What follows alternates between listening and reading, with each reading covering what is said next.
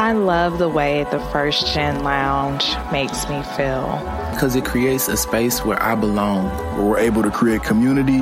The fact that it's a community it's a safe place. It also gives me a place to understand different perspectives. The stories of these individuals prescribe transformational perspective. I receive encouragement, enlightenment, empowerment, and also serve as a catalyst to just keep going. Where we're able to be our true selves. I'm allowed to be an unapologetic first gen. And above all else, tell our story. And every episode is unique. I love it. I'm your host, Dr. Eve, and I'd like to welcome you to the First Gen Lounge. Hey y'all. So we back and y'all know I be so excited to be here and we have begun spring and I am so excited about it. And here's my quick shameless plug. Today is my Delta versary and and I'm enthused. Don't ask me how old I am. My do business, but I want to give a shout out to my line sisters of delayed but not denied that came through that almighty Alpha Rho chapter at Shaw University. Okay. Oh yeah. So okay, back to the business. Um, if you all didn't know, though, spring and fall are my absolute favorite seasons. I tend to be in love with the colors of nature. I enjoy seeing the transition of all life forms. And for me, spring and fall are the times that tend to be really fun in general.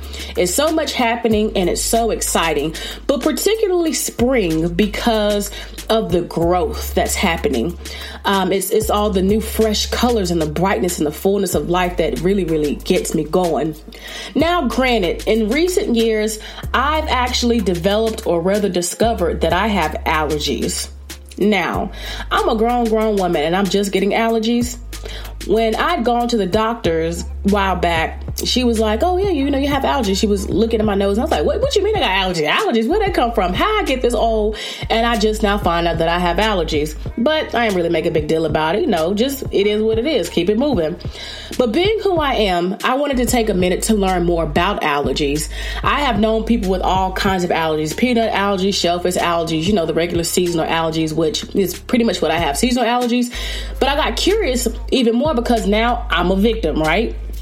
So I started to do some research, and that research led me to find that allergies are hypersensitive responses from the immune system to substances that either enter or come into contact with the body. So, in essence, I concluded that your body is rejecting whatever that thing may be that is harmful to you. And the response that your body is giving isn't to irritate you, but it is to protect you and to make you aware that something ain't right. That leads me to what I want to talk to you all about today, and that's the idea of dealing with rejection. As an entrepreneur, I'm constantly looking into the face of rejection, be it that I've reached out to make a connect with someone and they don't respond, or I put something out there for like a job offer or a proposal and I'm not selected. You know, rejection really sucks, and no matter how much rejection a person has to deal with, rejection is just rejection, like, period. And I started thinking about like the idea of being a first generation college graduate and i'm really thinking especially of those who have had this long battle with imposter syndrome rejection can really make you feel like you're at your worst like oh my gosh why this happened to me why this happened to me this really sucks. However in this moment i'd like to challenge your perception of rejection to be candid with you this is something that i've actually come to for myself recently and i was like yo i definitely gotta share it with my people my people as an all y'all here in the First Gen Lounge because it's about growth here, right? It's about us helping each other navigate this thing called life. So here it is. Have you ever thought that maybe, like an allergic reaction, rejection is life's way of protecting you from something? Let me say it again. Have you ever thought that maybe, like an allergic reaction, rejection is life's way of protecting you from something? Like hives, sneezing, itching, and watery eyes, it's a warning that's kind of like saying, Nabu, this is not for you. It has been having this thought that I have really learned to soften the blow of rejection. Because at the end of the day, whatever or whoever it was just may not be for you. So you have to learn to be good with that. Have you ever gotten rejected from a job, but then the person who got the job, you look up and they didn't make it, they didn't last? And it just wasn't a good fit for them or wasn't a good fit. It was chaotic and crazy, and you were like, dang, glad I didn't get caught up in that.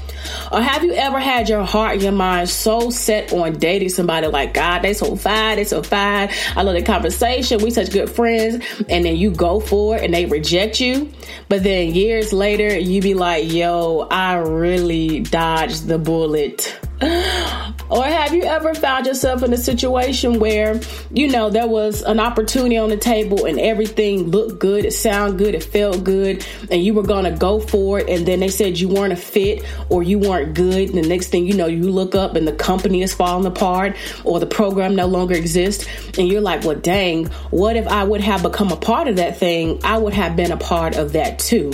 Or has there ever been a situation where you wanted so badly to be a part of a group, and the next next thing you know, you look up and that group has rejected you or you're not a part of it, but then there's this big scandal that comes out and you're like, yo, just missed it.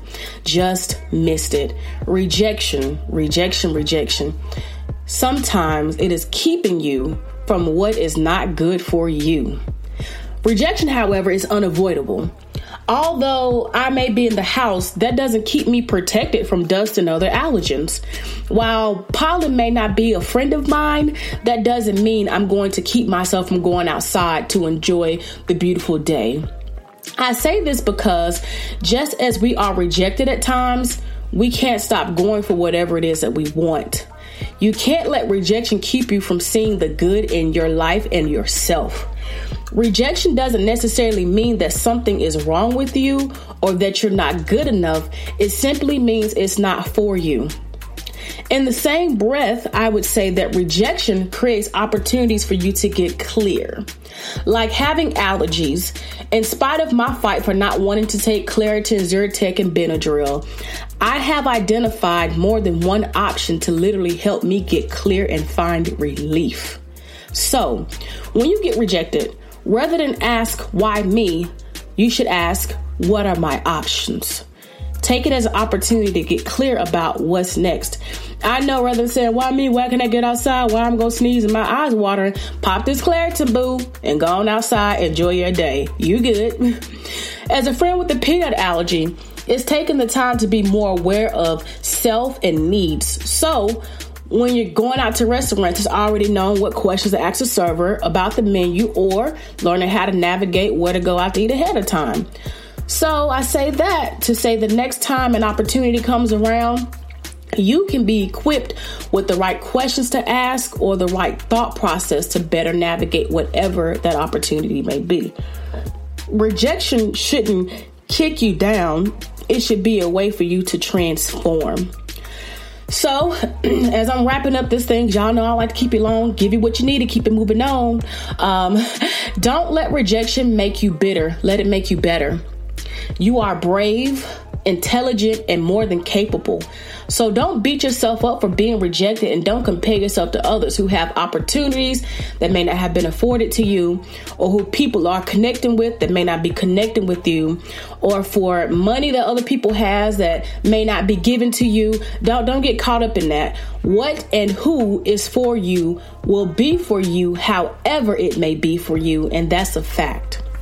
So until next time, fam, let me go ahead and say I appreciate you in advance for taking the time to rate and review this show so more people can continue to discover what we're doing over here in the First Gen Lounge. And I would say that in all that you do, keep pressing forward. I love y'all. Peace.